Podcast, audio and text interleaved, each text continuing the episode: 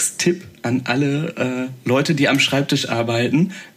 Haut einfach mehr drauf, macht mehr Chaos in der Hoffnung, dass er äh, seine eigene Funktion äh, erkennt und sich selbst ordnet. Das wäre doch herrlich. Ich versuche das morgen den ganzen Tag. Hervorragend. Danke dir, Philipp.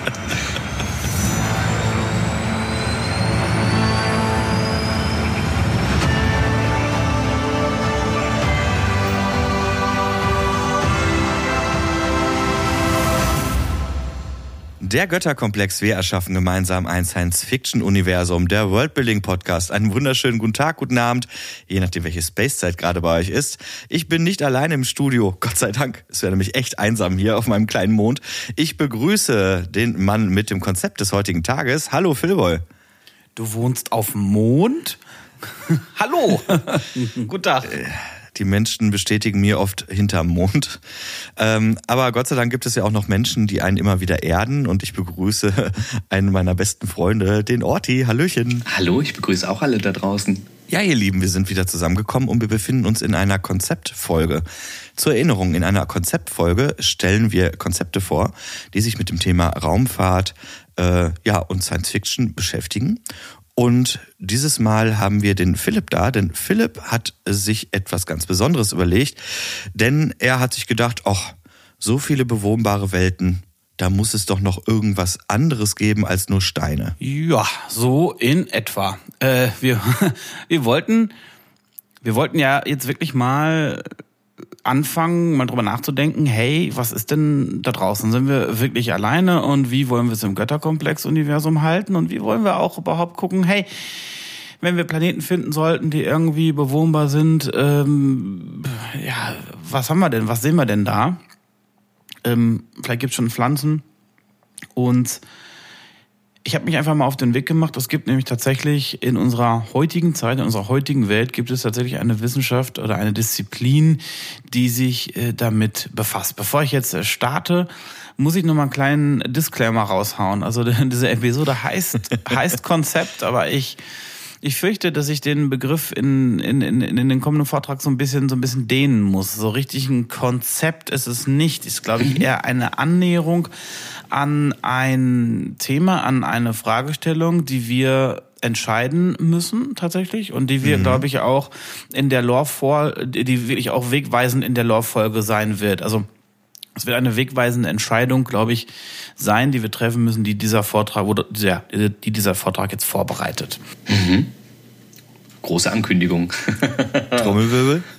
genau, genau, Trommelwirbel. Aber ähm, zunächst mal geht's so ein bisschen, so ein bisschen halt erstmal darum, ähm, das ganze Thema ist überschrieben mit Exobiologie und da habe ich erstmal rausgefunden, okay, Exobiologie ist eigentlich ein Teilbereich der Astrobiologie. Dazu mhm. gleich ähm, tatsächlich mehr, was jetzt wirklich so der konkrete Unterschied ist, aber die Exobiologie Biologie als solches. Die kümmert sich erstmal darum, ähm, also um, um, um drei wesentliche Bereiche. Der erste Bereich ist die direkte Suche innerhalb des Sonnensystems nach äh, ja, äh, lebenden ähm, oder nach Ursprung des Lebens oder nach Spuren des biologischen Lebens. Und mhm. äh, deswegen innerhalb des Sonnensystems, weil es möglicherweise oder hofft man eben Transportmöglichkeiten zur Erde gibt, damit man eben diese Artefakte äh, untersuchen kann. Eine zweite Säule ist die Suche nach Biosignaturen auf Exoplaneten. Das hatte Niklas schon mal ähm, schon mal angeteased. Das hat im Endeffekt was damit zu tun, dass ähm, man Biosignaturen, das sind also bestimmte Molekülstrukturen oder Moleküle in einer Atmosphäre eines Planeten und diese Moleküle absorbieren Sonnenlicht auf eine spezielle Art und Weise, was mhm. man dann wiederum von der Erde aus messen kann. Richtig. Das heißt also, die, die, die Idee hier, der Hintergedanke ist, hier finden wir also Planeten mit einer Atmosphäre, die diese Biosignaturen aufweisen, kann man davon ausgehen, dass es eine wie auch immer geartete ja, biologische Aktivität auf diesem Planeten gibt und somit eben vielleicht auch Leben ähm, dort es dort gibt. Und eine, ein dritter Standbein eben, den man eben dieser Exobiologie ähm, zuordnet, ist tatsächlich die Suche nach außerirdischer Technik. Also hier tatsächlich mhm. zu nennen, und das ist keine, keine Spinnerei. Also es ist wirklich ein äh, Forschungsprojekt, was seit den, boah, das weiß ich nicht genau, seit den 70ern, glaube ich. Entschuldigung. Das ist ein Forschungsprojekt, was seit den 70ern, ähm, glaube ich, existiert, vielleicht sogar noch einen Tacken früher. Das ist das SETI-Projekt. Vielleicht habt ihr schon mal von gehört, ne? Das ja, kennt man. ja, SETI, genau. Ist das nicht in deinem heiß beliebten Film Contact, äh, äh, Niklas, nicht auch also, ein Riesenthema? Ja, ähm, SETI äh, immer wieder ein Riesenthema. Auch ein deutscher Buchautor, der Frank Schätzing, äh, hat sich äh, ganz intensiv damit auseinandergesetzt in seinem Buch Der Schwarm. Ähm, da hat er auch ganz viele Aspekte, die Philipp hoffentlich gleich auch noch äh, nennen wird, auch noch aufgegriffen. Ein spannendes Projekt, das auch immer gerne mal belächelt wird. Mhm, ne? Weil ja. man sucht ja nach IT, das ist immer so die Grundvorstellung, glaube ich. Und äh, ja, da äh, haben natürlich auch äh, viele Menschen äh, ganz viele Schwierigkeiten mit. Ja, für diejenigen, die denen vielleicht äh, SETI nicht so viel sagt, das steht für Search for Extraterrestrial Intelligence. Das ist praktisch ein riesiges Radioteleskop, was nur dazu gedacht ist, Radio oder generell Strahlung aufzu, aufzuzeichnen, ähm, um, um, um dort eben, naja, Muster zu erkennen, die eventuell eben eines, äh, nicht eines natürlichen Ursprungs sind. Man geht davon also aus, wenn eine, wenn eine extraterrestrische Spezies so weit entwickelt ist, dass sie Radiosignale, so wie wir das übrigens seit 100 Jahren tun, in die, in die Weltgeschichte raus, raussenden, dass irgendjemand die theoretisch auch empfangen könnte. Mhm. Und deswegen hat man eben das Radioteleskop aufgestellt. Ich will da gar nicht zu tief ins Detail gehen, weil das sicherlich bestimmt nochmal Bestandteil einer extra Folge ist, wenn wir uns konkreter über äh, möglicherweise intelligentes äh, außerirdisches Leben unterhalten. Wir sind jetzt hier gerade schon sehr, sehr spezifisch unterwegs mit diesen drei Säulen, die ich gerade erwähnt habe. Ähm, mhm. Alles, also diese drei Säulen haben, haben, haben insbesondere eins gemeinsam. Sie suchen nach Leben. Mhm. Und mein Vortrag soll jetzt tatsächlich erstmal da ansetzen, was zur Hölle ist denn eigentlich Leben? Oha. Mhm. Cool. Und interessanterweise ist die Definition von Leben gar nicht so eindeutig. Also um ehrlich zu sein, äh, sie existiert allgemeingültig noch nicht mal. Also es gibt mhm. keine allgemeingültige Definition für Leben. Krass. Mittlerweile versucht die Forschung auch gar nicht mehr irgendwie Leben zu definieren. Die äh, stattdessen sind die echt tatsächlich darauf konzentriert, ähm, ja eine theoretische Herleitung für das Leben zu finden. Da sind wir dann übrigens wieder beim bei der Astrobiologie. Die Astrobiologie, naja, die die vermischt so ein bisschen, sagen wir mal, Astrophysik, Biologie, generell Physik, theoretische Physik, die wollen rausfinden, hey, woher kommt das Leben? Was, was, was war diese Quint, diese Kernessenz? Und ähm, dazu gehört dann eben auch so ein bisschen die Frage nach der nach der äh, ja nach der Definition mhm. und ähm, eine ganz eine ganz spannende Geschichte ähm, fand ich da ähm, es gab einen ähm, Herrn und zwar Herr, äh, 2011 hat Herr Trifonov eine Studie äh, gemacht und zwar hat er sich sämtliche wissenschaftliche Paper rangenommen die sich mit dem Thema Leben und Merkmale von Leben befassen und hat mal eine Untersuchung nach der Häufigkeit der auftauchenden Schlüsselwörter gemacht. Mhm. Und das waren, glaube ich, 124 Studien, die er untersucht hat. Und da tatsächlich kamen drei Worte oder drei Begriffe am häufigsten vor, die im Idealfall irgendwie Leben ähm, definieren. Und zwar ist es einmal die Fähigkeit, sich zu vermehren, mhm. Metabolismus, also Stoffwechsel und ähm, Evolution, also dass, dass, dass das Genom ähm, ja, letztlich weiter, weitergetragen wird. Das Problem eigentlich grundsätzlich an diesen Definitionen ist, dass wenn man etwas äh, versucht zu definieren, und zwar mit den Eigenschaften des zu beschreibenden Objektes versucht mhm. zu definieren, dann ergeben sich automatisch Zirkelschlüsse oder Logikfehler. Also Beispiel, ich sehe oder, oder ich erkenne, ich habe ein lebendiges System vor mir, in dem Fall jetzt zum Beispiel ein Tier. Okay, Und ja. das ist, das Tier ist ein Maultier. Maultier ist eine Kreuzung zwischen Esel und Pferd. Das mhm. Tier ist komplett gesund, Das Tier hat einen, hat einen guten äh, Metabolismus, also Stoffwechsel. Das äh, Tier, ja, wie gesagt, ist gesund und, und existent. Das Tier ist nur nicht in der Lage und wird nie in der Lage sein, sich fortzupflanzen. Ah, okay. Das heißt, so richtig, also die, die Definition ist eigentlich ungültig hier an diesem Punkt. Würde es da nicht reichen zu sagen, es reichen zwei Faktoren, um Leben zu beschreiben? Beispielsweise? Wie im Fall des Maultiers? Es kann sein, ja. Man, man kann sich eventuell da so ein bisschen, da so ein bisschen behelfen. Nichtsdestotrotz ist sie eben nicht ganz präzise, weil du dann wieder Ausnahmen definieren musst. Also es gibt, Ja, okay, ne, verstehe. also die Suche nach der allgemeingültigen Definition. Dürfte ich da sogar mal einmal die ketzerische Frage stellen, ob das nicht sogar für künstliches Leben ähm, äh, tatsächlich sogar Gültigkeit besitzen würde? Das, was du gerade vorgestellt hast?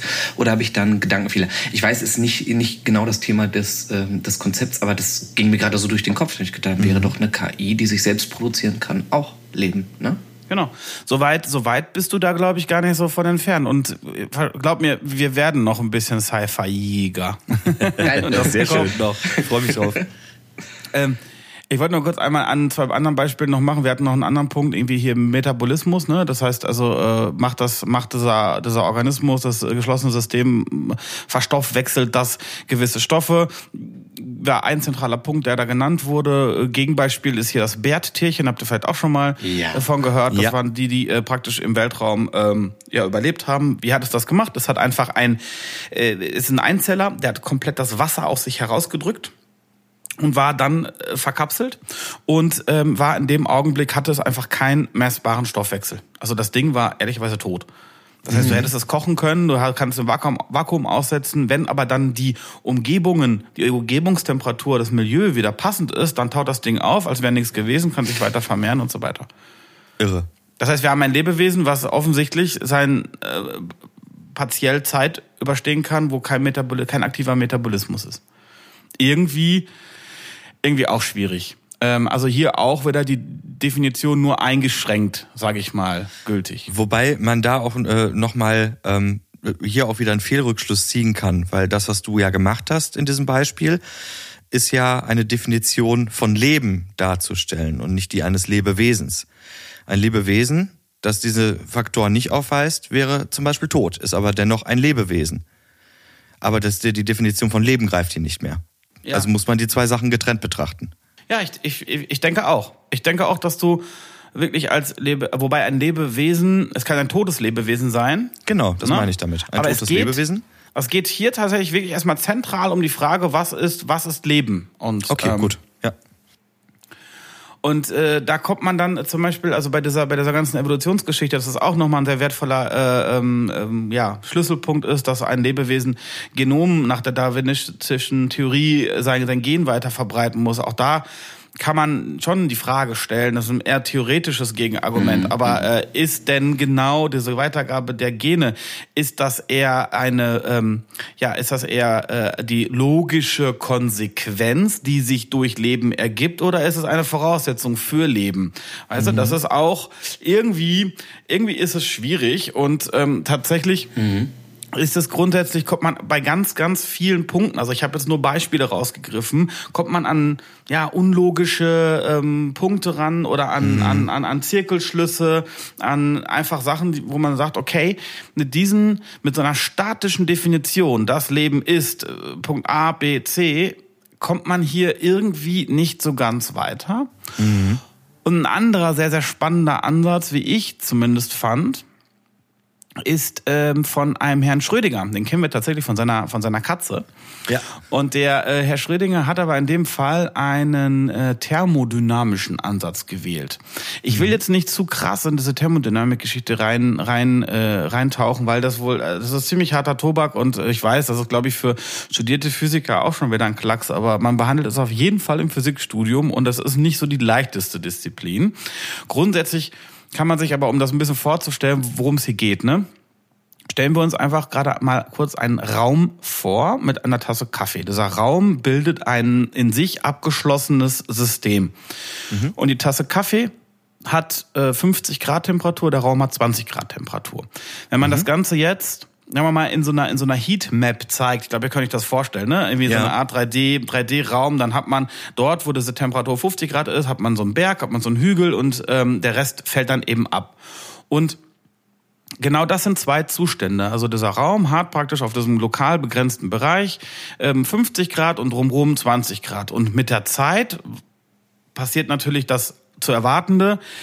Dieser Unterschied wird kleiner. Das heißt also, die Differenz zwischen den beiden Extremwerten, der wird immer kleiner und nähert sich der Null, weil äh, Raum, der Raum wird in etwa die, also wird ein Müh wärmer, während die Kaffeetasse oder der Kaffee in der Kaffeetasse dann die Raumtemperatur annimmt.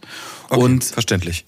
Jetzt spricht man davon, dass über die Zeit diese Differenz oder auch Information immer kleiner wird. Das heißt, ähm, es geht also hier um einen Informationsverlust und der Grad dieser Unordnung, wenn man das mal so sagen will. Also wir haben eine Ordnung, das heißt 50 Grad Kaffeetasse, Raumtemperatur drumherum 20 Grad, das ist die Ordnung, dieser Berg und der Raum. Und wenn das miteinander ver verschwimmt, dann wird der Grad der, der Unordnung, also das sagt man so allgemeinläufig, oder auch Entropie, wird sozusagen immer größer. Und die Entropie als Wort hier ist man sagt gemeinhin das Maß der, der, der Unordnung eines Systems, aber ich glaube, äh, treffender ist der Begriff ähm, die Entropie als Maß der Ununterscheidbarkeit verschiedener Zustände in einem System.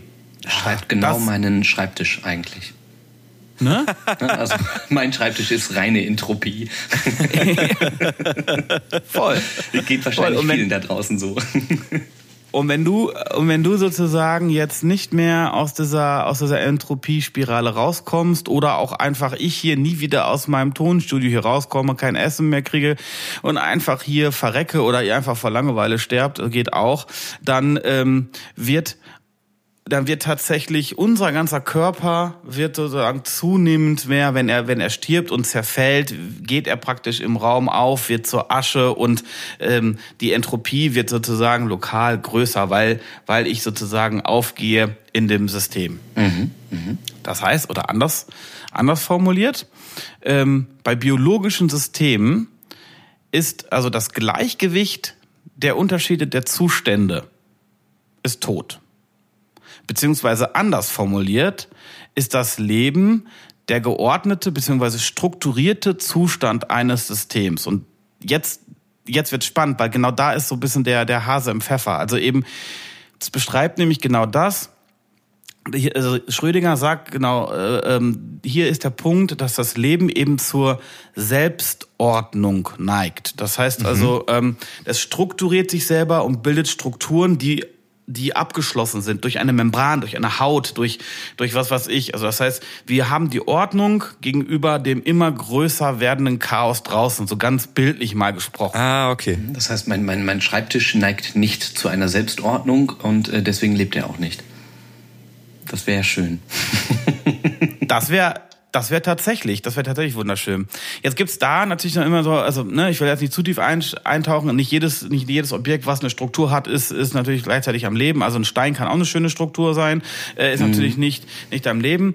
Der, der entscheidende Schritt ist also jetzt der, den Schrödinger macht. Es sagt er, pass mal auf, Neben der Selbstordnung gibt's auch noch die Selbstorganisation. Ist ein System also extrem krass geordnet und ist auch noch extrem komplex dabei, entsteht irgendwann die Selbstorganisation. Und die Selbstorganisation bedeutet, Funktion folgt aus Struktur. Das heißt, auf einmal fangen diese, diese, diese einzelnen Komponenten, diese einen Strukturkomponenten, also zum Beispiel irgendwelche Proteine, die bestell, best, äh, ganz speziell gefaltet sind, fangen an, eine Funktion zu haben. Keine Ahnung, irgendein anderes Protein zu spalten oder sowas. Und so erklärt er den Kern dieses Lebens.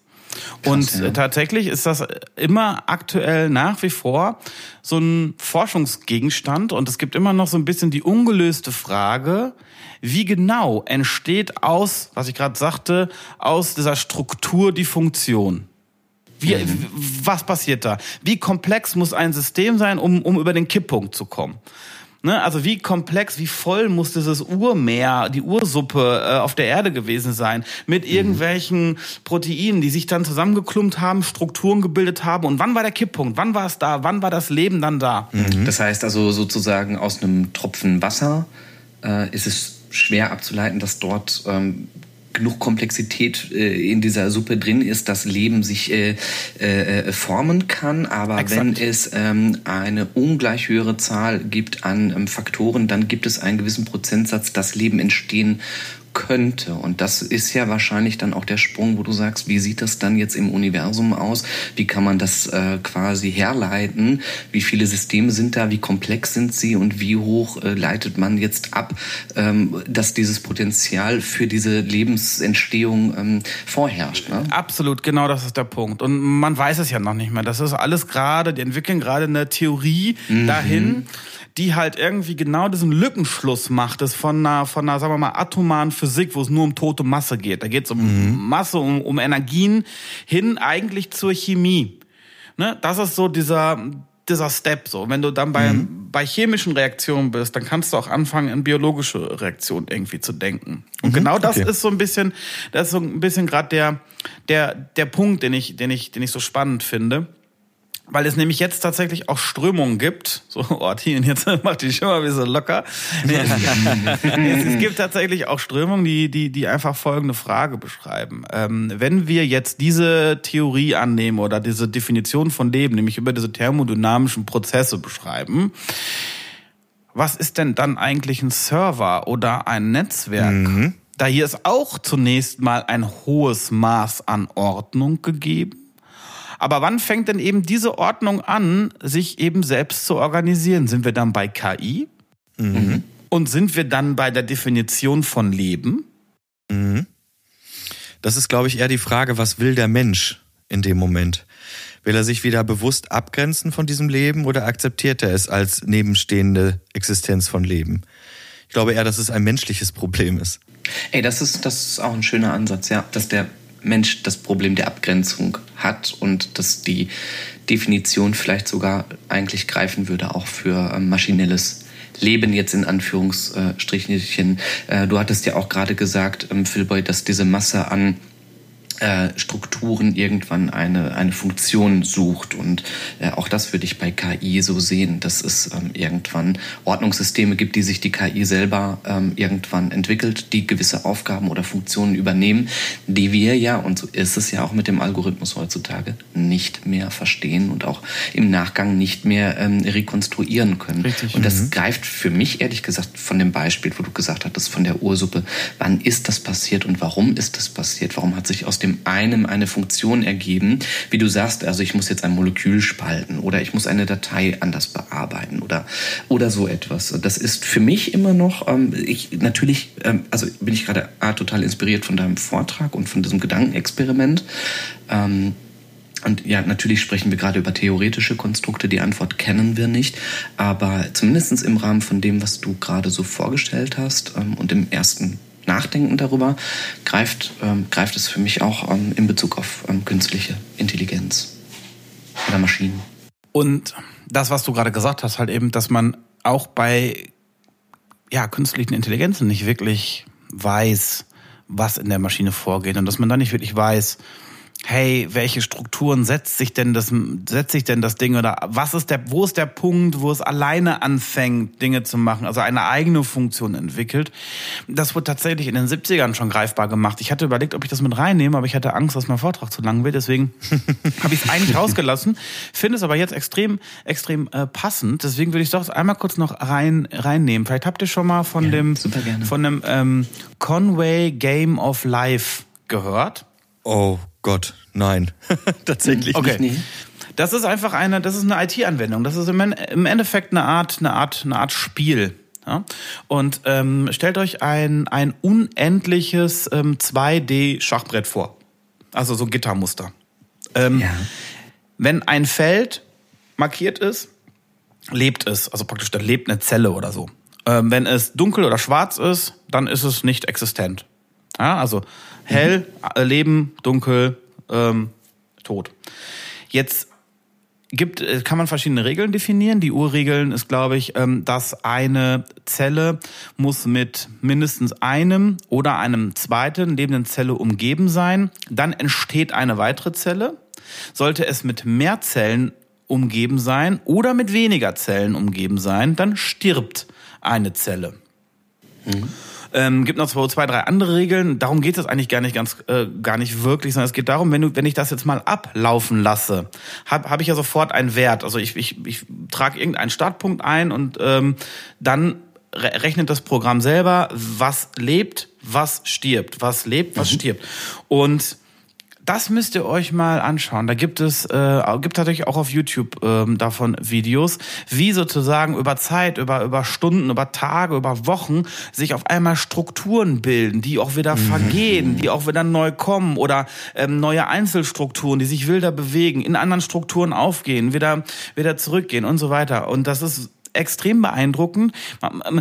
Man kann da noch ein bisschen tiefer reingehen. Das will ich jetzt nicht, weil es echt zu krass kompliziert wird. Aber das ist mal das Thema, dieses, dieses Selbststrukturieren, was auf so einem basalen Level schon funktioniert. Aber in dem Beispiel bist du ja noch nicht bei etwas, was eine neue Funktion auf einmal dann entwickelt. Nee, aber es ist ein Beispiel für Strukturen und für komplexe ja. Strukturen. Und die, da stellt man sich ja. halt die Frage, ob, wenn man das Ding nicht einfach unendlich skaliert und halt mal ah. auch, auch in 3D-Raum bringt, und, ne, ja. ob, ob nicht dann aus diesen Strukturen irgendwann Funktionen einfach entstehen. Und äh, ähm, tatsächlich, also das ist ein bisschen Kaffeesatzleserei, wurde mir zumindest bei ein, zwei wissenschaftlichen Vorträgen gesagt. So, viele sagen, ha, ja, hm, aber ein gewisser Stephen Hawkins zum Beispiel war extrem beeindruckt von diesem äh, Game of Life und mhm. der hat tatsächlich ähm, den Schlüssel in diesem Spiel da äh, für die für die ähm, ähm, für die Bio äh, wie heißt es noch gleich Bioproteinsynthese gesehen. Also Aha. der hat gesagt, okay, das ist doch irgendwie, das ist der der der der, der Schlüsselmechanismus, um zu verstehen, wie das Ganze irgendwie entstanden ist und eben durch Krass. diese Strukturen kommt. Ich finde es wahnsinnig spannend. Ich weiß selber mhm. viel zu wenig darüber, um jetzt noch weiterreden zu können. Ja. ähm, ich verlinke euch natürlich es gibt einmal eine Anwendung, da kann man sich selber äh, seine Startpunkte bauen. Also da kann man sich selber mal das Spiel ausprobieren. Das ist wahnsinnig Mega. spannend. Geil. Oh Gott, was habe ich jetzt schon wahnsinnig spannend. Ist das immer richtig cool? Der Link ist auf jeden Fall in den Show Notes. Und ähm, ihr könnt aber auch auf äh, YouTube, oder ich suche euch auch mal ein YouTube-Video mit dazu, ähm, wo äh, wirklich interessante Formen da entstehen über ja, Wochen, Stunden, Tage. Ganz spannend. Philipp, jetzt hast du uns ja super viel Theoretisches ähm, vorgestellt über die Frage, was ist Leben, wie ist es möglicherweise entstanden und ganz am Anfang hattest du ja äh, nochmal diese Projekte vorgestellt, die sich ja nun wirklich mit dem Beobachten ähm, des, des, des, ähm, der Galaxie auch ähm, beschäftigen, weil wenn ich so richtig sehe, wir hatten ja einmal auch so diese Folge, wo es um Exoplaneten geht und man rechnet hoch, man rechnet Wahrscheinlichkeiten hoch. Ja klar, wenn wir die Antwort schon hätten, dann, ähm, dann wüssten wir es ja auch schon. Also äh, ich habe so im Moment das Gefühl, es ist ganz viel äh, auf der theoretischen Basis, wird überlegt und es wird über Wahrscheinlichkeiten gesprochen.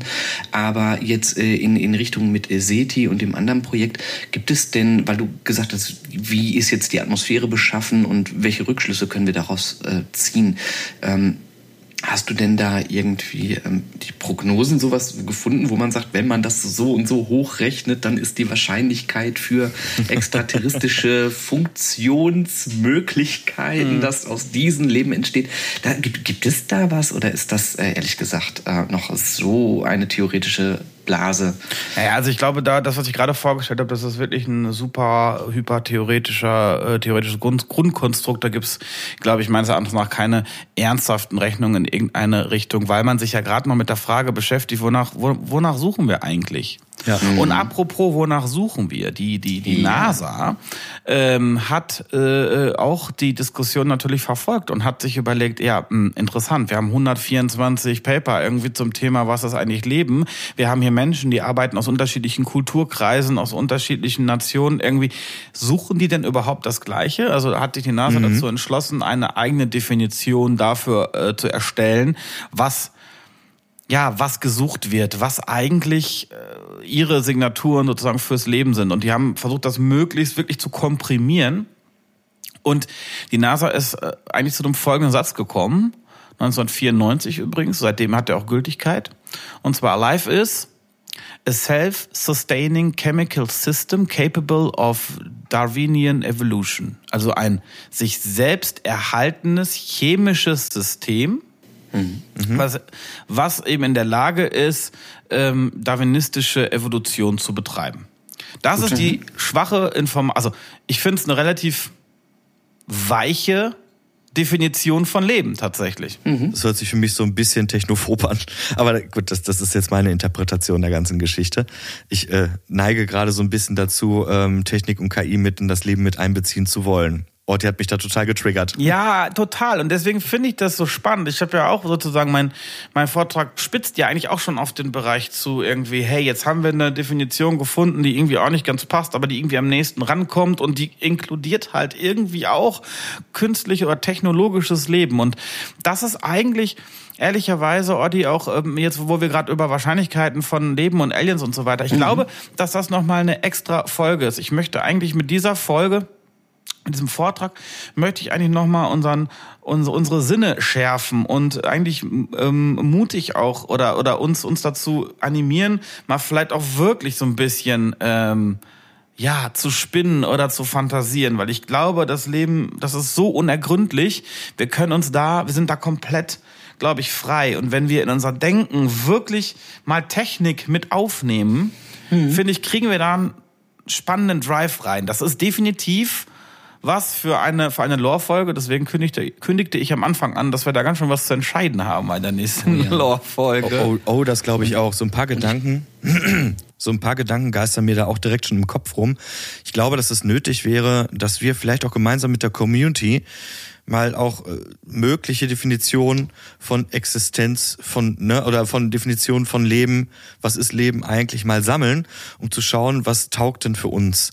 Das wäre Punkt eins. Was ich mir aber auch vorstellen kann, jetzt greife ich zwar in der Lore-Folge ein bisschen vor, aber ich könnte mir vorstellen, dass bedingt durch unterschiedliche Zivilisationen die Definition von Leben auch nochmal anders ausgelegt wird. Das heißt, eine Kultur, die nur noch in einem Metaverse lebt, ja, die wird wahrscheinlich von einer anderen Kultur, die das ein bisschen traditionalistischer sieht, nicht, äh, akzeptiert. Ja, Total. Ja, das ist, ist ja auch fast, äh, oder es, ist, es trifft ja den Gedankengang, den ähm, Philipp auch hier vorgestellt hat, dass es eben auch sehr schwierig ist, sich auf eine Definition zu einigen und dass diese kulturell auch una, äh, also unterschiedlich interpretiert wird, finde ich super, super spannend. Ich Total. glaube, wir werden ähm, zum Teil noch einige Konzepte vorne, äh, vorweggreifen müssen. Gerade zum Beispiel, wie ähm, die KI heutzutage eigentlich, also die die KI kann man ja so nicht sagen, aber wie zum Beispiel ChatGPT, Midjourney, wie ähm, neuronale Netzwerke funktionieren. Ähm, ich glaube, das ist für die Hörer nochmal auch wichtig als Hintergrundwissen zu, zu überlegen, ähm, na, wie, wie funktioniert das eigentlich und passt das dann in so eine Definition von, äh, von Leben? Ähm, weil wir haben uns jetzt ja, ich, ich hatte jetzt ehrlich gesagt, ich hatte mich so klassisch darauf vorbereitet. So, du sagst so, hey, es gibt die und die Teleskope, die suchen gerade nach ähm, grünen Pflanzen auf Exoplaneten oder sowas. Ja. Äh, und da gibt es vielleicht zwei, drei und das ist spannend und da gibt es die und die Hochrechnung. Jetzt hast du ja ein so schönes und äh, ja, eigentlich gleichsam theologisch-philosophisches, äh, theoretisches Konstrukt aufgemacht, ähm, das so spannend ist mitzudenken. Ähm, und ja, das ist also erstmal wahnsinnig viel Vielen Dank dafür.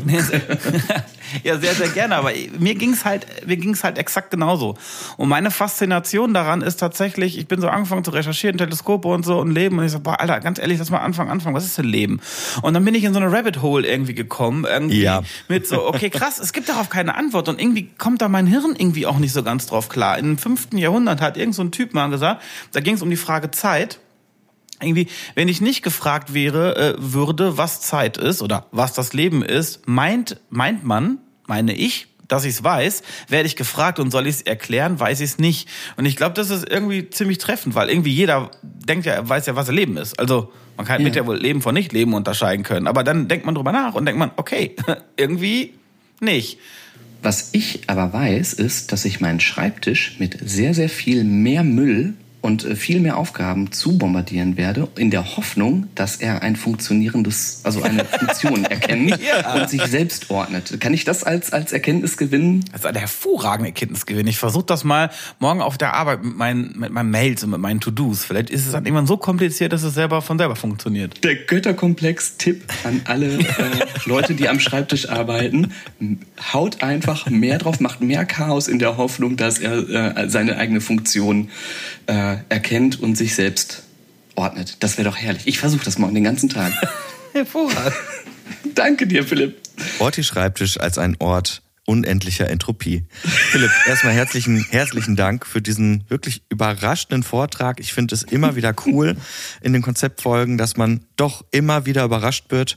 Ähm, man hat immer eine Vorstellung von etwas, wie könnte der Vortrag aussehen und am Ende irrt man sich total und geht Oh ja. völlig inspiriert dann auch raus und geht dann in die Lore-Folgen. Ich muss sagen, für mich nochmal ein Gedankenexperiment, äh, das ich so tatsächlich noch nicht gehört habe. Bin ich ganz ehrlich. Also ein paar Punkte, klar, hat man schon mal irgendwo vernommen, aber du hast das hervorragend erklärt, meiner Meinung nach. Oh Gott, Und danke. ich bin einfach mal gespannt, was bei uns in der Community so passieren wird. Denn, liebe Leute, wenn ihr da mitreden wollt, was ist Leben und wann ist Leben, dann fühlt euch doch äh, gerne eingeladen, dort mitzureden. Schönes Schlusswort, finde ich. Vielen, vielen Dank, dass ihr mir so schön zugehört habt. Und Sehr bis gerne. durchgehalten habt, ihr lieben Leute auch da draußen. Finde ich auch. Ja, herzlichen Dank. Ich freue mich wahnsinnig auf unsere Diskussion in der Lore-Folge tatsächlich. Ich mich auch. Ich mich auch, ja, sehr, definitiv. Ja, liebe Freunde, das ist der Götterkomplex gewesen. Wir erschaffen gemeinsam ein Science-Fiction-Universum und in der nächsten Folge werden wir uns darüber unterhalten, tja, was machen wir denn jetzt mit diesen wirklich sehr inspirierenden Informationen? Und was ist eigentlich Leben? Diskutiert mit bei Discord und bei Instagram. Wir verabschieden uns in den Abend mit einem nett gemeinten Energie.